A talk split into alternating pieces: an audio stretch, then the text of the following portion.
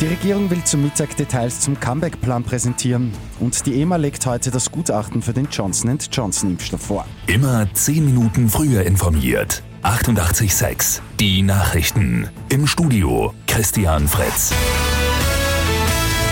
Die Regierung will heute die Ergebnisse ihrer zweitägigen Arbeitsklausur präsentieren. Die Investitionsprämie soll ja von 3 auf 5 Milliarden aufgestockt werden, ist gestern angekündigt worden.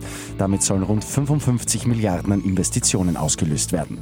Vizekanzler Werner Kogler spricht von, Zitat, aus der Krise raus investieren mit Ökologisierung und Digitalisierung.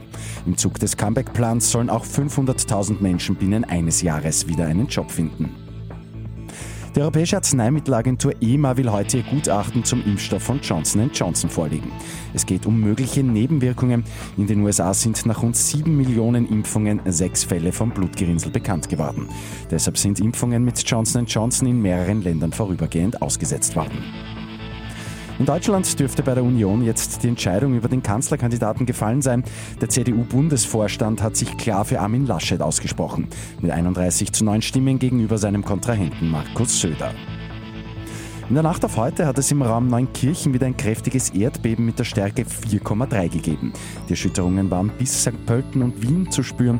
Berichte über Schäden an Gebäuden liegen nicht vor.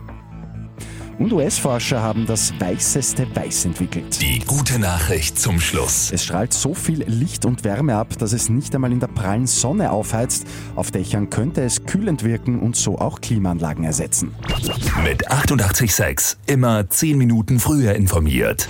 Weitere Infos jetzt auf Radio 886 AT.